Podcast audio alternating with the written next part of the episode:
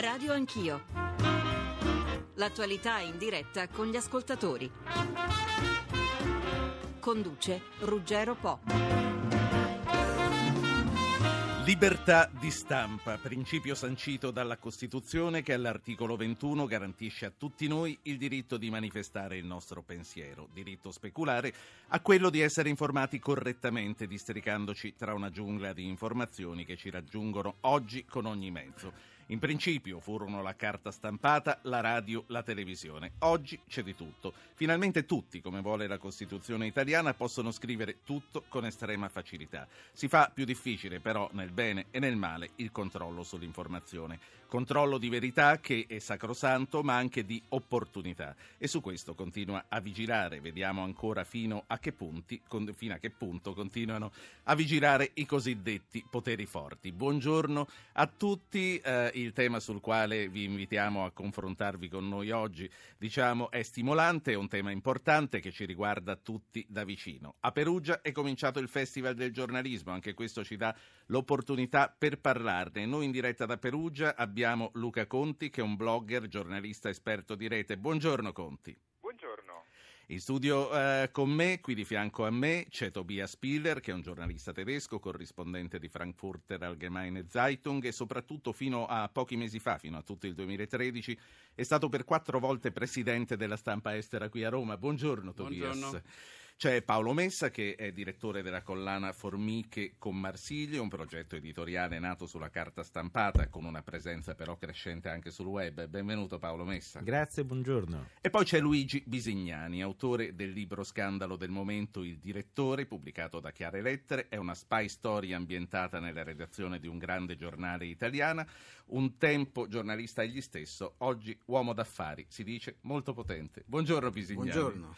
Bisignani, il suo è un libro di fantasia, una spy story nella quale si muovono banchieri, cardinali, direttori di giornali, giudici, poliziotti, cronisti. Non ci sono nomi, ma sospettare a chi si riferisce non è difficile. È una nuova moda letteraria questa.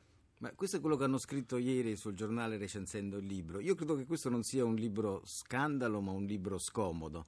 Un libro scomodo che va negli intrecci del potere, ma non quello politico, perché ormai la politica non esiste più, ma quello che esiste proprio tra le banche, quello che esiste all'interno delle redazioni, e svela un po' come si fanno le notizie. E tutto questo in un thriller dove compaiono molti personaggi.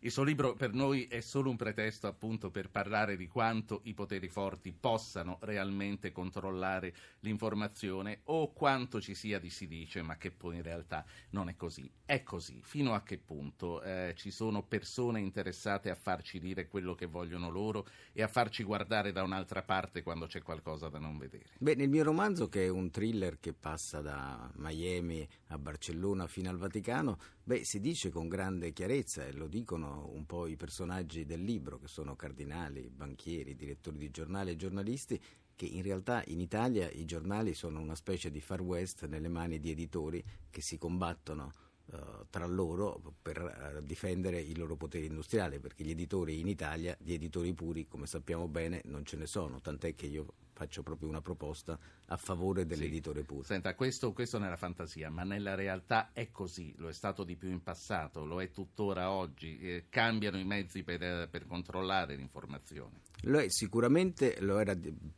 certamente di più prima, adesso con il grande sviluppo che hanno i social network e la rete, eh, il potere dell'informazione è un po' diverso, perché grazie a Dio è molto più diffuso. Ci fa qualche esempio di come si può eh, controllare una, una testata, un giornalista che deve essere libero proprio per, eh, per quello che gli richiede la sua professione? Ma le testate, più che essere controllate, vengono usate come delle pistole nel Far West.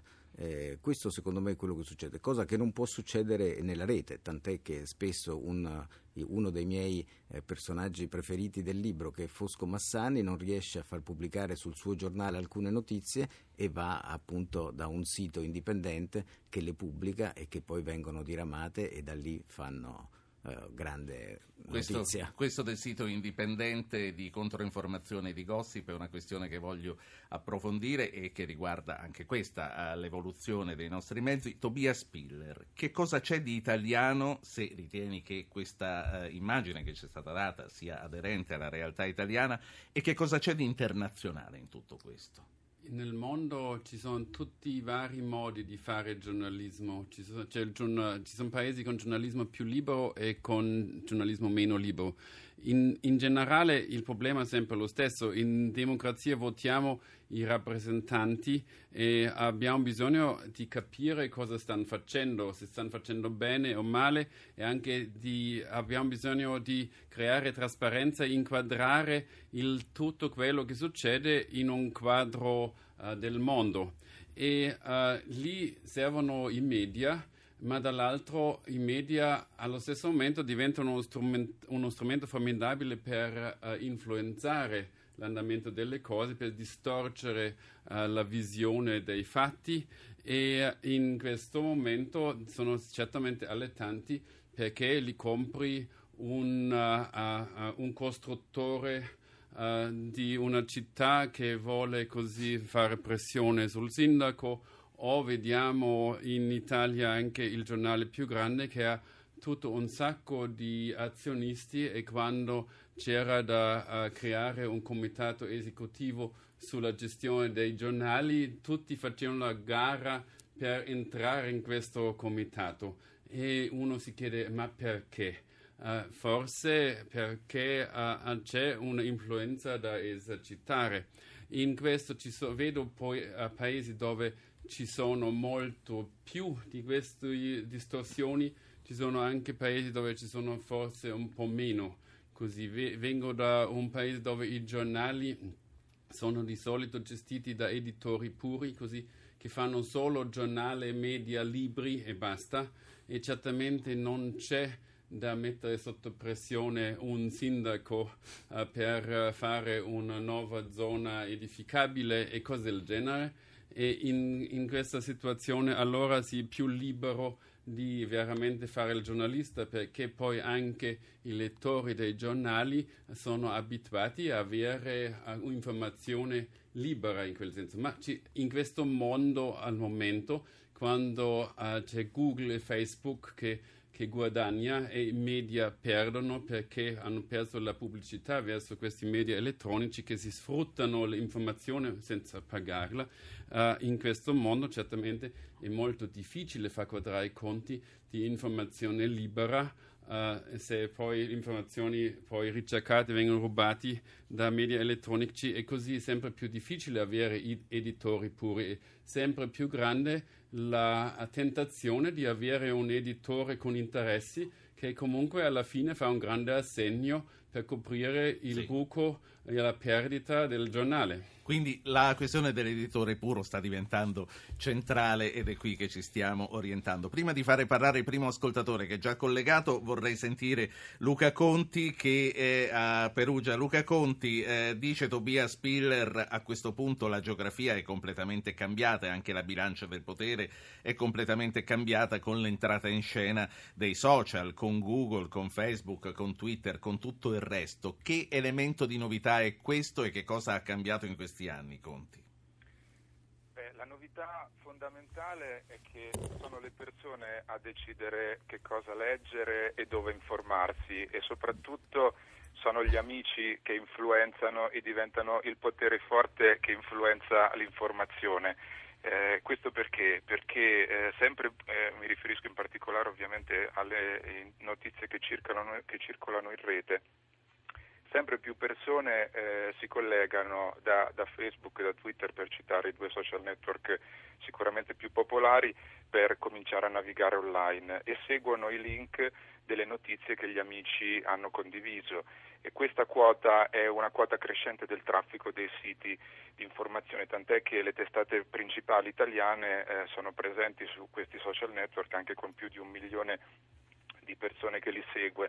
Eh, questo è il, il modo in cui le persone passano sempre più tempo online ad informarsi, Questo non significa che si informino leggendo notizie di politica o notizie di politica estera, eh, spesso la, l'informazione che circola è un'informazione più leggera, eh, quindi mi sì. viene da dire il, il potere forte in questo caso diventa un potere debole, perché le persone non, non prestano attenzione a, a questa ecco, manipolazione. Infatti stai dicendo il potere forte è il potere degli amici, in se, inteso come contatti di Facebook, sì. per esempio. E eh, è interessante quello che dici. Io vedo che i link che vengono ripetuti, anche se le grandi testate sono presenti sul web, sono eh, più raramente quelli delle grandi testate, ma vai a vedere chi scrive, fai fatica anche tu che sei giornalista a capire qual è in realtà la fonte. Eh, non è un potere questo di questi link che vengono ripetuti anche in modo virale, che può diventare una giungla nella quale è difficile capire se poi ti dicono la verità, anche perché sappiamo che le bufale si moltiplicano allo stesso modo.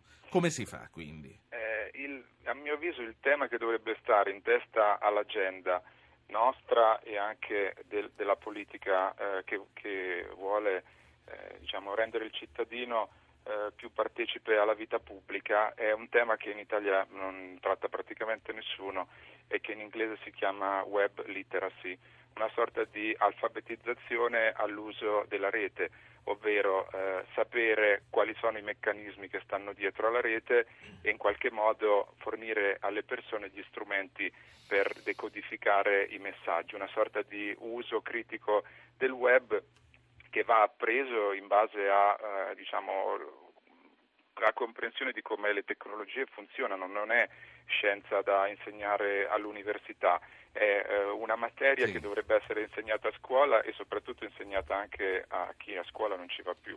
Paolo Messa, eh, l'anno scorso lo scandalo WikiLeaks e il ruolo di Julian Assange è diventato improvvisamente e contemporaneamente l'uomo più pericoloso del mondo e anche l'eroe dell'informazione libera. C'è qualcosa di nuovo in tutto questo nel fornire le notizie ai giornalisti? Assolutamente sì, e riprendo anche le considerazioni di, di Luca Conti. Il caso di Julian Assange e di Edward Snowden eh, rivelano con grande forza un, un dibattito sui confini dell'informazione e sul perimetro del concetto di sicurezza dello Stato, degli Stati, ma anche sulla necessità di eh, favorire una maggiore trasparenza. Eh, per fare un esempio, pochi giorni fa l'autorità centrale dell'intelligence americana ha diramato una circolare a tutti gli addetti dell'informazione e dello spionaggio americano per dire assolutamente non bisogna parlare con i giornalisti, una circolare che eh, prima in, in studio ci faceva eh, sorridere, mentre per esempio in Italia è in corso uno sforzo notevole per esempio da, da parte della nostra intelligence a comunicare di più, a comunicare meglio, anche per sfatare alcuni luoghi comuni. C'è, diciamo così, eh, su questo eh, sicuramente un dibattito aperto anche sul ruolo come, dei giornalisti. Come comunica in Italia l'intelligence? Beh, adesso c'è il, un, un sito che si chiama sicurezzanazionale punto gov punto it, c'è il tentativo di coinvolgere per esempio i cittadini nello scrivere le, le loro opinioni sul, sull'intelligence, c'è un'attività eh, molto forte di sensibilizzazione con, con le università. Il, il tema in Italia è come eh, far capire all'opinione pubblica che questo è un pezzo dello Stato importante e non è eh, soltanto eh, come dire, l'oggetto o il soggetto di, eh, di romanzi, di storie, di deviazioni che pure evidentemente nel nostro paese ci sono state. Eh, tornando però all'intervento di Luca Conti eh, di prima, una delle novità che noi abbiamo e registriamo in Italia ma in tutto il mondo è il fatto che per esempio eh, cambia la gerarchia delle notizie. Cioè noi siamo stati abituati nel corso del Novecento e fino a qualche anno fa agli editori che davano in radio, in televisione, nei giornali la, la priorità ad alcuni argomenti, la prima pagina, l'indice delle notizie al, al giornale radio.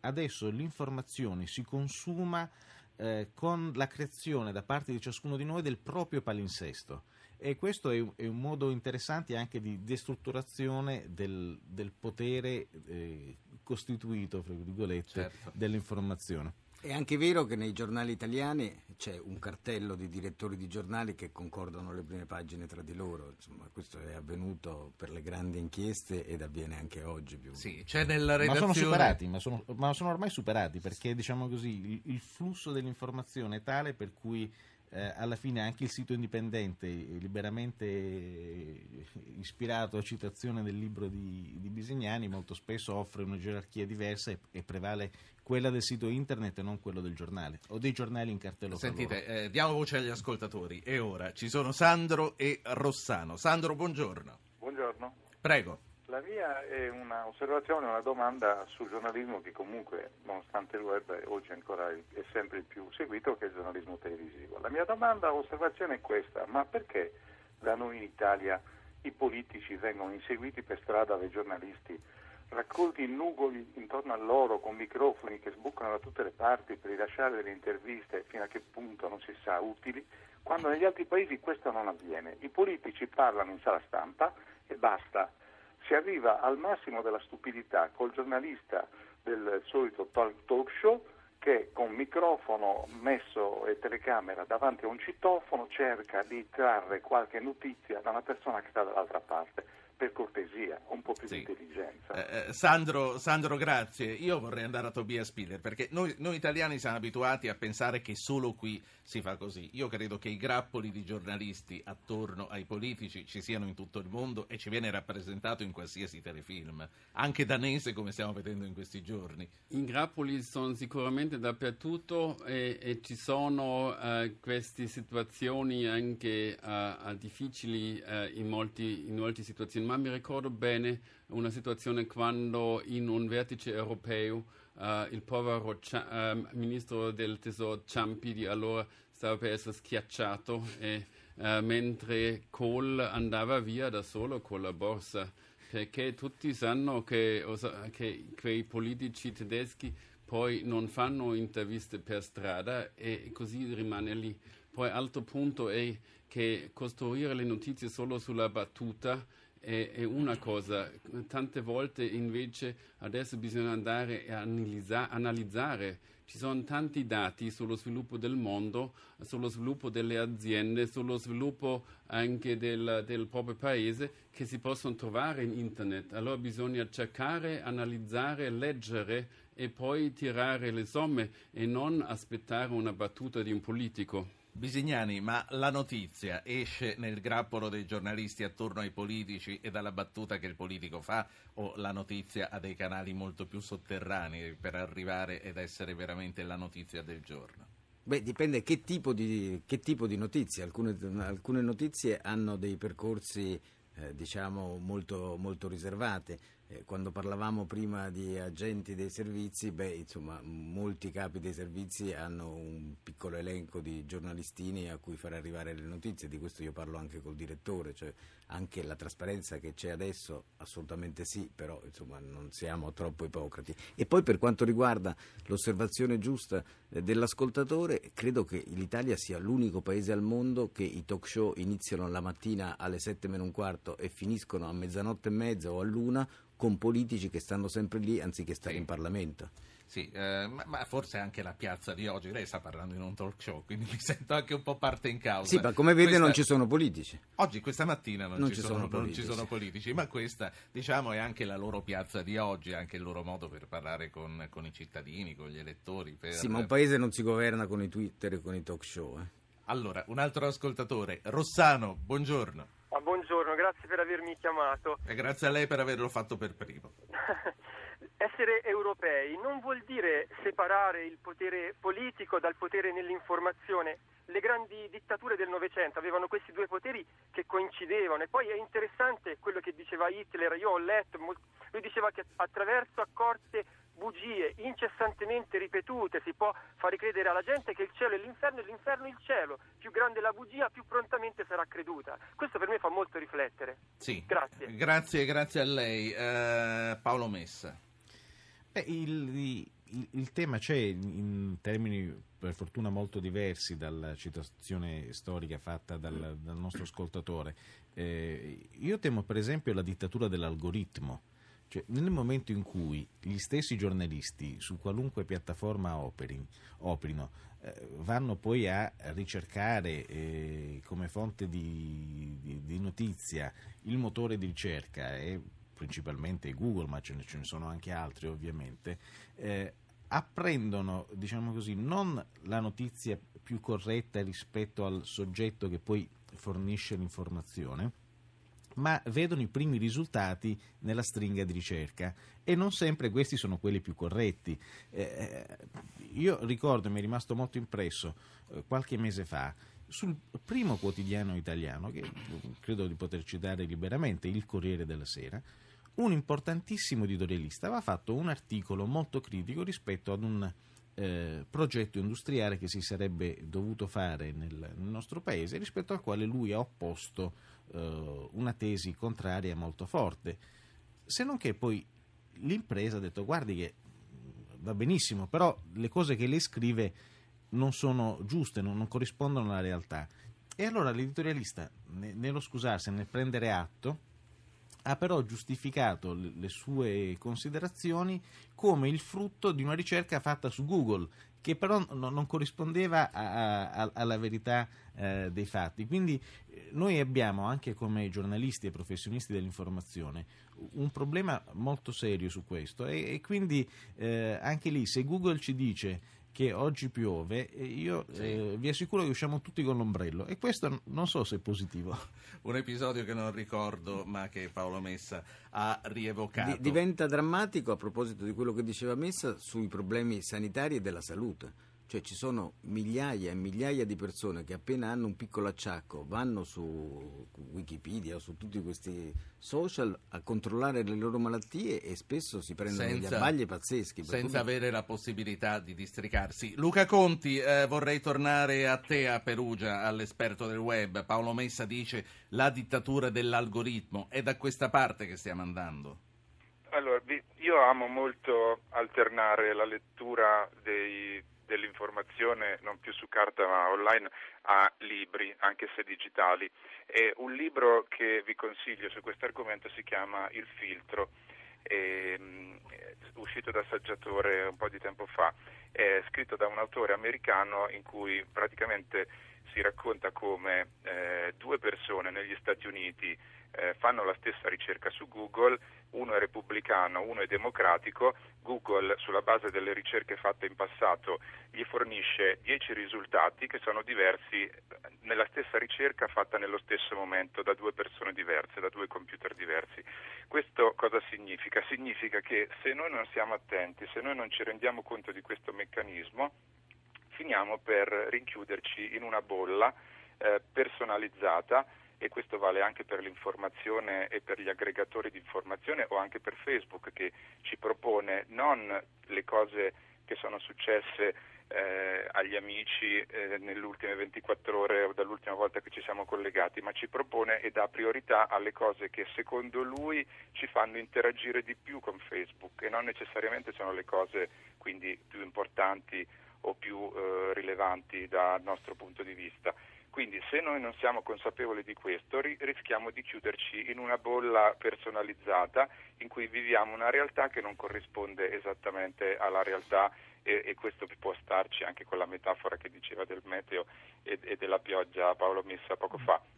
Come si risolve questo problema, o come si risolve il problema de- delle persone che prendono fischi per fiaschi quando cercano informazioni sulla salute online? Si risolve dando a queste persone gli strumenti per capire, non, non ce ne sono, non ci sono altre ricette, perché eh, censurare o, o sperare che le persone eh, vadano eh, su, su filtri Eh, autorevoli da sole eh, è un po' difficile. Certo, eh, Tobias Piller. Certo, eh, c'è un problema su come si finanziano i media, perché eh, la pubblicità va verso Google e Google si appropria delle informazioni. Ma lasciamo a parte questo, i nuovi media sono anche una sfida Uh, ai, di, per la qualità ai, uh, ai vecchi modi di fare giornalismo. Certo, da un lato c'è l'illusione che in internet mi posso informare su tutto, ma forse non ho gli strumenti per valutare bene tutte le informazioni, e questa è l'opportunità per i media, tra virgolette, vecchio stile, perché loro adesso sono sfidati sulla qualità dell'informazione, ma anche possono offrire ai lettori, ai, visitat- a, a, ai, a, a, ai spettatori una selezione, e se sono credibili ven- si può dire: ma voi abbiamo visto eh, tutta la giornata e abbiamo in modo professionale fatto la selezione delle notizie più importanti, e non perdete cinque ore in internet su cose inutili, ma abbiamo saputo valutarli e selezionarli. Certo ci vuole la credibilità per questo, e così in quel senso i media diventano un brand, un marchio di qualità. E dall'altro lato c'è il pericolo che uh, ci sono anche detrazioni, che si dice ma tanto ci sono media che sono solo strumenti di potere di qualcuno, e certamente con un pizzico di, di, di ironia posso anche dire in quello è anche buffo che un power broker, un signore che si dice di essere molto potente, così nel retrovia del potere, poi scrive un libro sul direttore con la storia di, di come uh, si di, spen, dice, descrive i media sarebbero lì a, a districarsi il potere tra loro, perché forse i media sono più strumento di qualcuno che vuole avere potere anziché uh, uh, potenti loro stessi. Qui ci fermiamo per la pausa pubblicitaria.